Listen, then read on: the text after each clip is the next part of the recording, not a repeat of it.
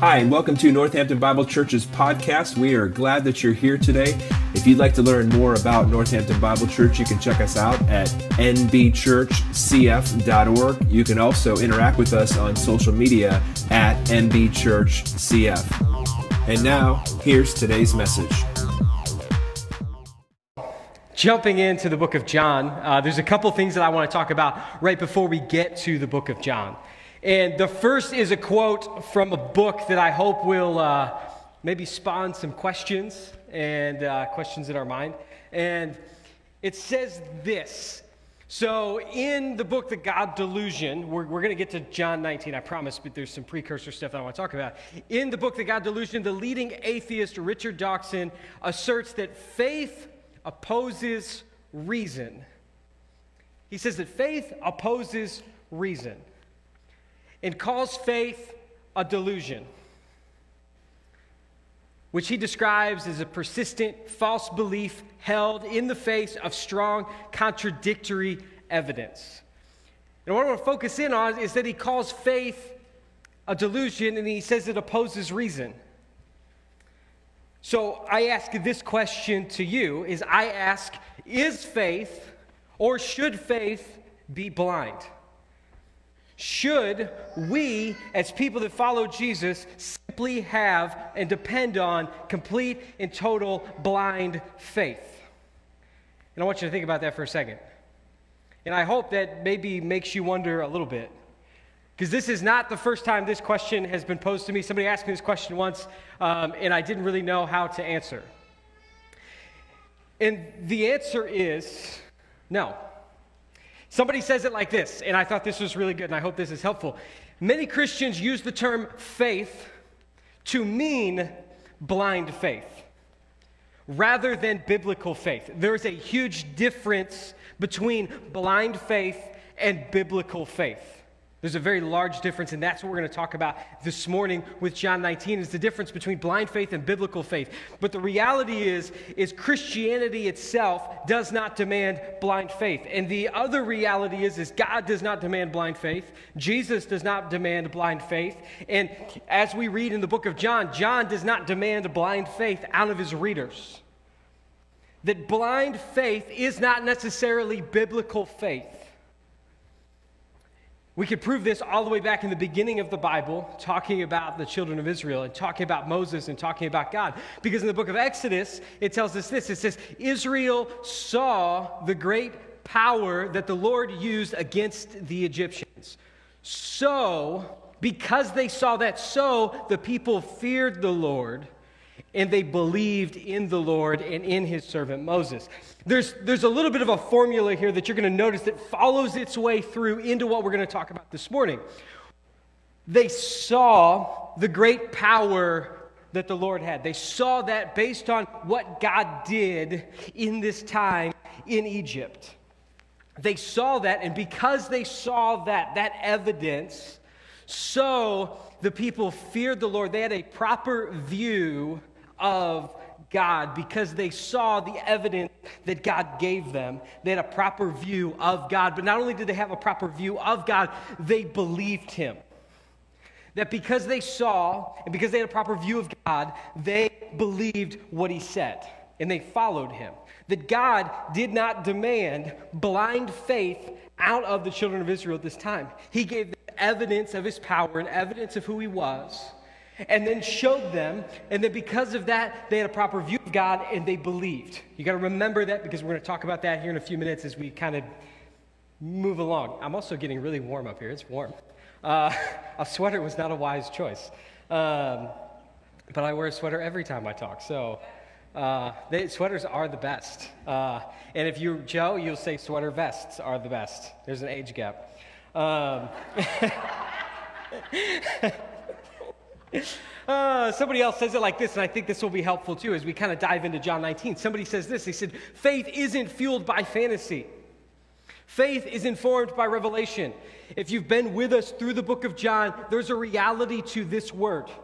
And it'll be even more so today if you haven't been with us the entire time. The faith is informed by revelation, and we don't believe on Jesus because we're gullible. That people that believe and follow Jesus don't believe and follow simply because they're gullible people willing to have blind faith in something with no evidence. And John knew this, and John crafts the book of John in such a way that his reader will see and will understand this so that they might believe. That's also a theme that's carried through the book of John. We believe on Jesus because God has revealed himself to us, ultimately in a divine way, in the person of Jesus. That God revealed himself to us in the person of Jesus throughout the book of John. So, I say all of that to bring us to, well, I went one too far, to bring us to John 19. Say all that to bring us back up to speed into John chapter 19.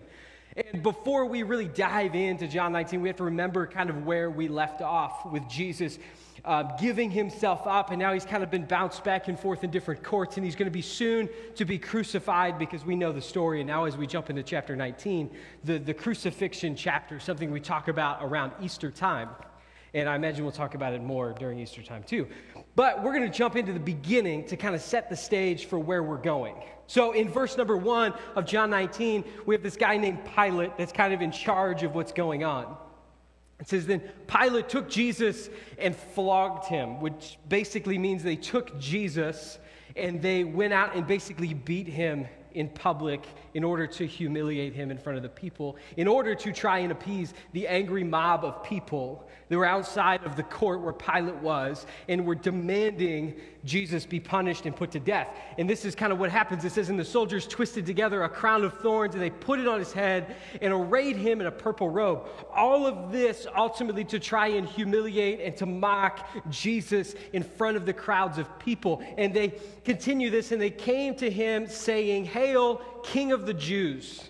Now, they're not being serious, they're being facetious. There's a big word. They're being facetious. And uh, they're, they're mocking Jesus in this time. It says, and they struck him with their hands. This is setting the stage as we pick up where we left off last week with chapter 18. That Jesus is now being beaten and humiliated in public in order to appease the people by Pilate. And it says, Pilate went out again and said to them, he's talking to the people, he says, See, I am bringing him out to you that you may know that I find no guilt in him.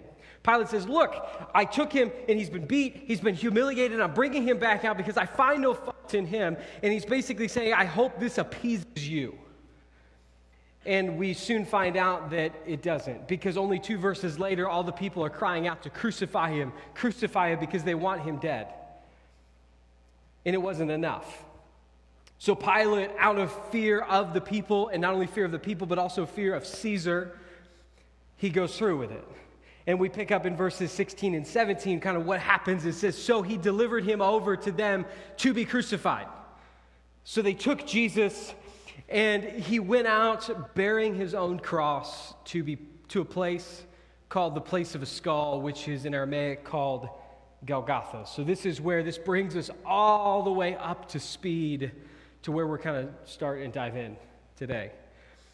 That they're taking Jesus to be crucified. This is something that within Christianity is talked about a lot. We talk about the cross and we talk about the crucifixion, and there's a reason for it, reason that we'll talk about this morning.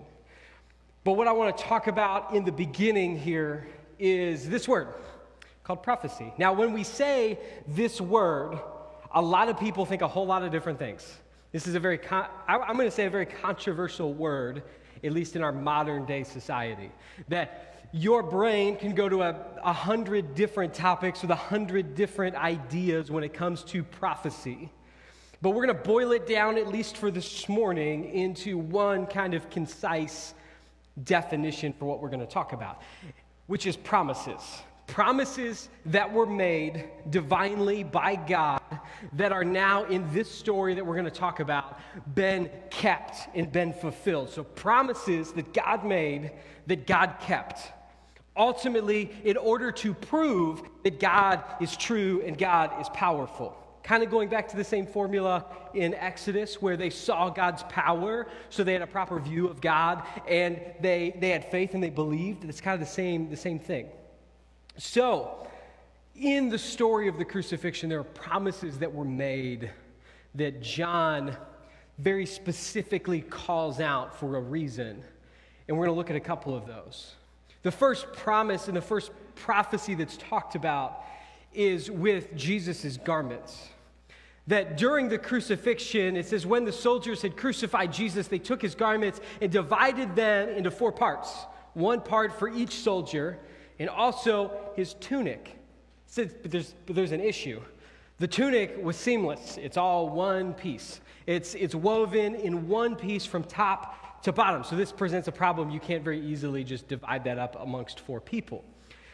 So they said one to another, Let us not tear it, but let us cast lots to see whose it shall be. So basically, what they're going to do is they're going to draw straws. It's kind of what they're going to do. They're going to draw straws to see who gets to take this home as this prize. This is Jesus of Nazareth, this famous teacher and rabbi that walked around claiming that he was God. We're going to draw straws to see who gets to take home a piece of his clothing. It says, and John makes this very clear, and we'll talk about this as we go, that this was to fulfill scripture, which says, They divided my garments among them, and for my clothing they did cast lots. So the soldiers did these things.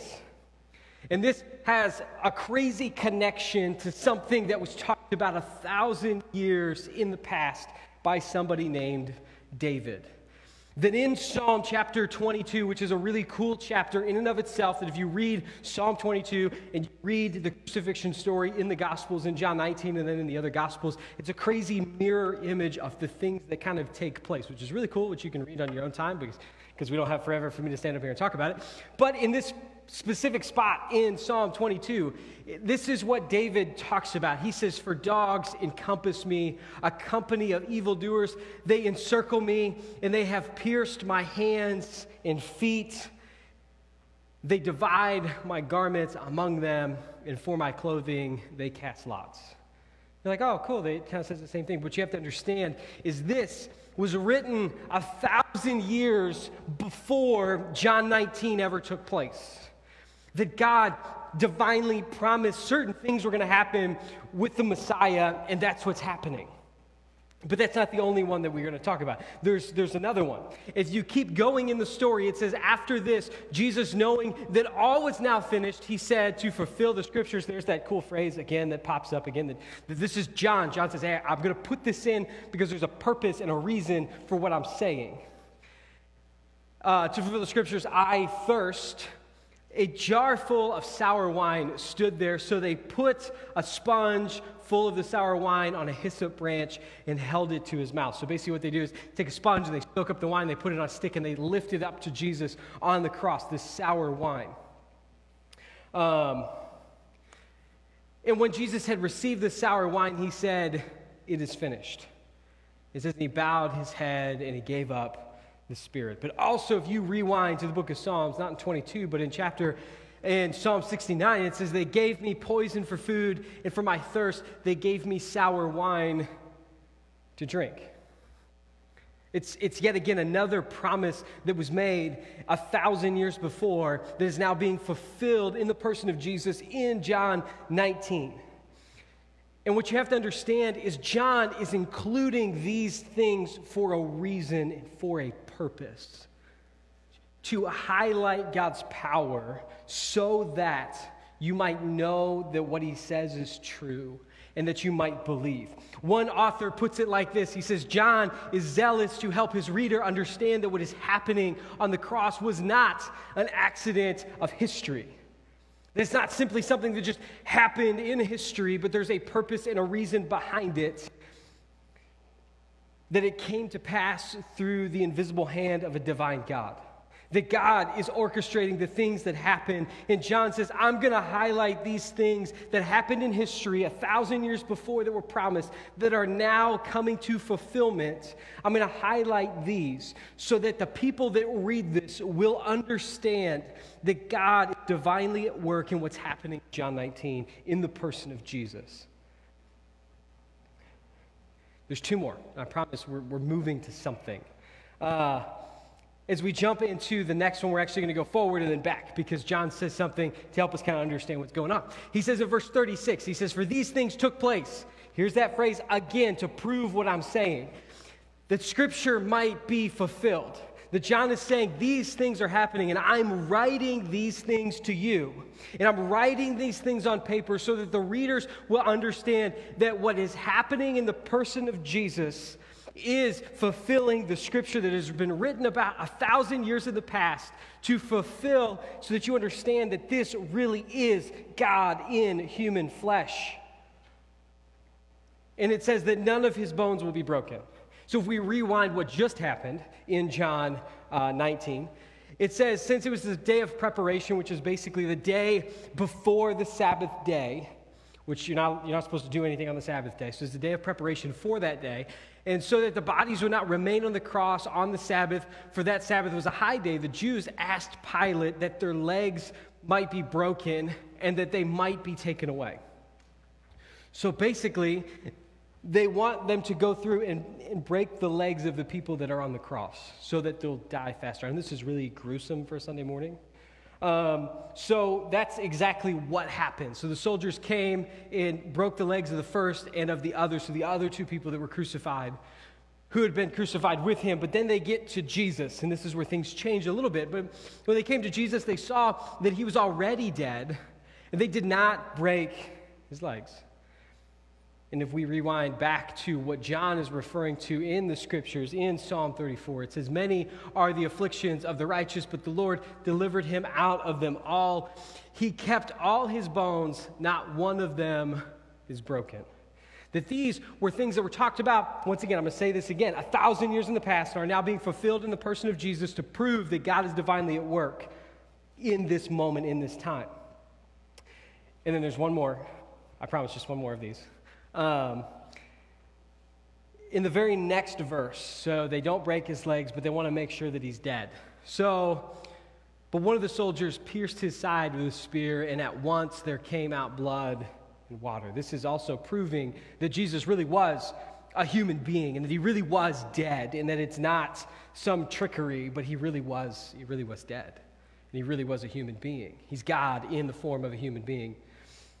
And if we rewind, not to the book of Psalms, but to another prophet in the Old Testament, Zechariah, um, Zechariah says this. Really, it's God saying this in the book of Zechariah.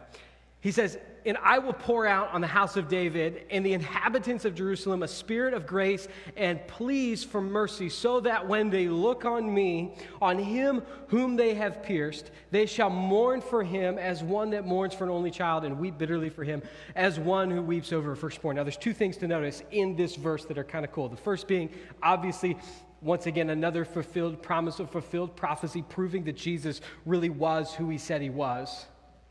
But also, kind of connecting back to other things we talked about in the book of John, is that as God is speaking, God is referring to himself, but also to Jesus both as the same person, because he says, And I will pour out on the house of David, as they look on me, talking about Jesus on the cross.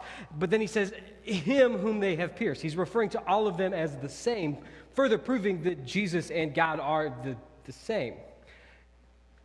So, all of these things are happening, and John is highlighting all of these things through this story for a reason and for a purpose. And he reveals that purpose in the next verse. That John really kind of tips his heart in John 19 to, to really give his reader and say, look, this is why I'm giving you these details. This is why I keep saying, for the, so the scripture will be fulfilled. In John 19 35, John reveals his heart and reveals why he's writing what he's writing. And this is what he says He says, He who saw it has borne witness. His testimony is true. And he knows that he is telling the truth. That sounds oddly familiar, similar to Exodus, that they saw what he did, they had a right view of him, and they believed that it was true. And then this is this, this purpose that John has kept since the beginning of the book of John, that this has been the point in all of these chapters that he has wrote about Jesus, that this was the point, that you also may believe. That, that John is writing all of this and all of these gruesome details in the crucifixion and tying them all back to all these other things so that you might believe that what was said was true and that your response the only response that you might have is faith. But this begs the question faith in what? Faith in what? We can say that we have faith, but faith in what? That's the question. A lot of people would say they have faith, whether it be biblical faith or blind faith, but faith in what? In, as people that follow Jesus, our faith should ultimately be rooted in the finished work of Jesus. Now, this is extremely important as you walk out your life as somebody that follows Jesus and as you have a right view of God because how you view this will determine how you view God. So, in we're going to rewind to verse 30 really quick. I know we talked about this verse, we're going to talk about one more time. So, when they gave him the sour wine, Jesus says this phrase He says, It is finished. What is finished? You have to ask questions when you read the Bible, you have to ask questions. Uh, Joe surprised me with a question this morning and threw me off guard. If you watched the prayer and share, I was thrown off by a question. But, anyways, you have to ask questions as you read the Bible. He says, It is finished. What is he talking about? What is finished? In order to understand what is finished, because John is writing this, John has a plan as he writes this. He doesn't just aimlessly write down things. He has a plan as he writes this entire thing. You can see this underlying theme of so that they might believe. And he had a plan when he writes down the words of Jesus that it is finished. John knew exactly what he was referring to. And that's found all the way back in chapter 1, and we talked about this back in the beginning. That chapter 1, in verse 29, it says, The next day he saw Jesus coming towards him. This is kind of when Jesus comes on the scene in the book of John. And John is very clear about the purpose of Jesus from the very beginning when Jesus shows up in the book of John. And the purpose of Jesus in the book of John was this. He saw him coming towards him and he said, Behold, the Lamb of God, which holds a whole lot of context in the Old Testament that we don't exactly have time to dive into. Behold, the Lamb of God, but this is the point, who takes away the sin of the world the, the purpose of Jesus and the purpose of his life and the purpose of the last 19 chapters is so that we might believe that this was Jesus' purpose and so that we might believe that he really was God and that he really did die and he really did, to tell you more of the story, he really does rise again later on. We'll talk about that later. Um, but this was the point. And when Jesus said, It is finished, Jesus says, This was the point. This is why I was here. You see, Jesus' work as sin bearer and Savior is completed when he lays down his life on the cross. The sacrificial offering of his life and his soon resurrection completes his divine rescue mission. That it's done, it's completed. That in Jesus' death and ultimately his soon resurrection fully completes what he came to do and fully completes the salvation that he offers us and fully completes this, this way that we can have a relationship with God through Jesus. That it's done and it's completed, and this is what I mean. When we understand that, when we have a proper view of that, and when we understand that the work of salvation is complete, then also understand, then, hang on, then we'll also understand that we can do nothing, absolutely nothing to ever earn it, to keep it, or to maintain it because it's done. That you, in and of yourself, you can do nothing to earn the salvation that Jesus has purchased for you. That in his death and in his resurrection, he fully purchases your salvation and your freedom. And there's nothing that you can do to earn that. All you can do is simply accept it by faith. And once you have it, there's nothing that you can do to keep it. That it's not dependent on you to do more good things in order to maintain, in order to keep the salvation that He freely offers you. And that you have to understand that you can't maintain it, but it's fully and completely done. And the reality is, is when we understand that, when we understand that it's done and there's nothing that we can do, we only have one response left faith. That's the only response we have left, is to fully trust in the finished work that He has completed. That we understand it and we say, I get it, and I have faith and I fully trust in this and no longer myself to try to maintain and to try to do enough good things to merit favor with God. and this is the thing, but what we do oftentimes is we try to add to it. We may believe it, but then we say, well, I'm going to add some to it. And the reality is, is the moment you stop believing in the finished work of Jesus and you begin to add to it for your salvation, you say, well, I believe that. I'm just going to add these good works because I'm going to try to really appease God. The moment you stop believing in that is the moment you begin to work for it. It's something like this. A lot of times, I don't know if it depends, I guess, on your age demographic. I, at least for my age, I remember when I was 16. Um, I got this, this, I would call it a beater car. It was a BMW, but uh, it was like 700 bucks, and uh, it didn't really run, and it was a bunch of different colors. Jeff is laughing at me back there because he knows I've had a lot of just random cars. But it has a bunch of different colors and everything else. But looking back now, it was a really kind of a cool car. Like it was interesting. Uh, um, it was old, it was really old. Um, worked on it and I fixed it.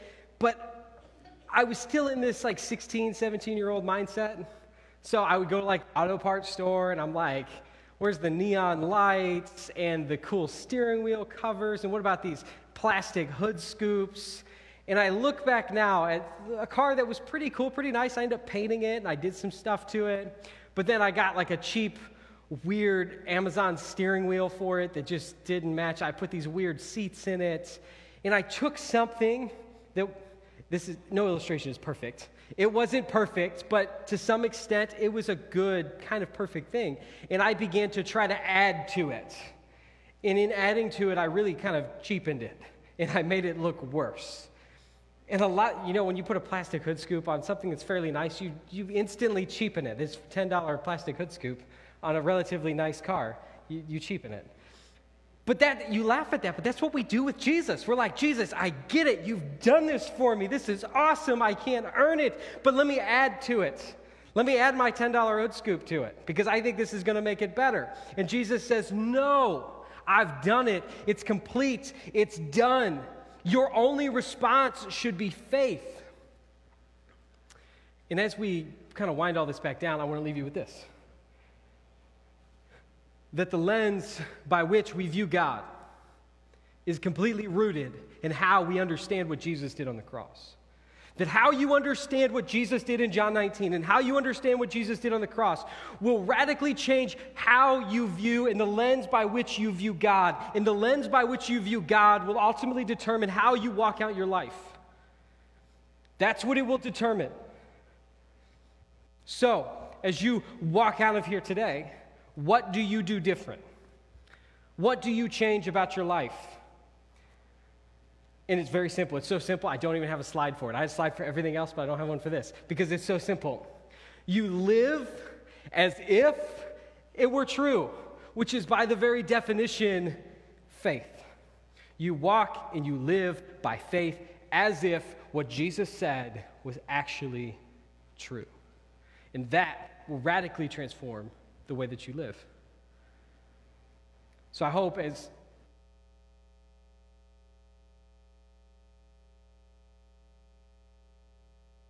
you reflect on what was talked about and you reflect on your own life and you really evaluate do I live as if what Jesus says is true?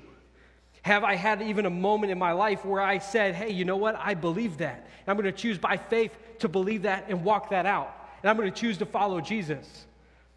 Have you had a moment like that in your life?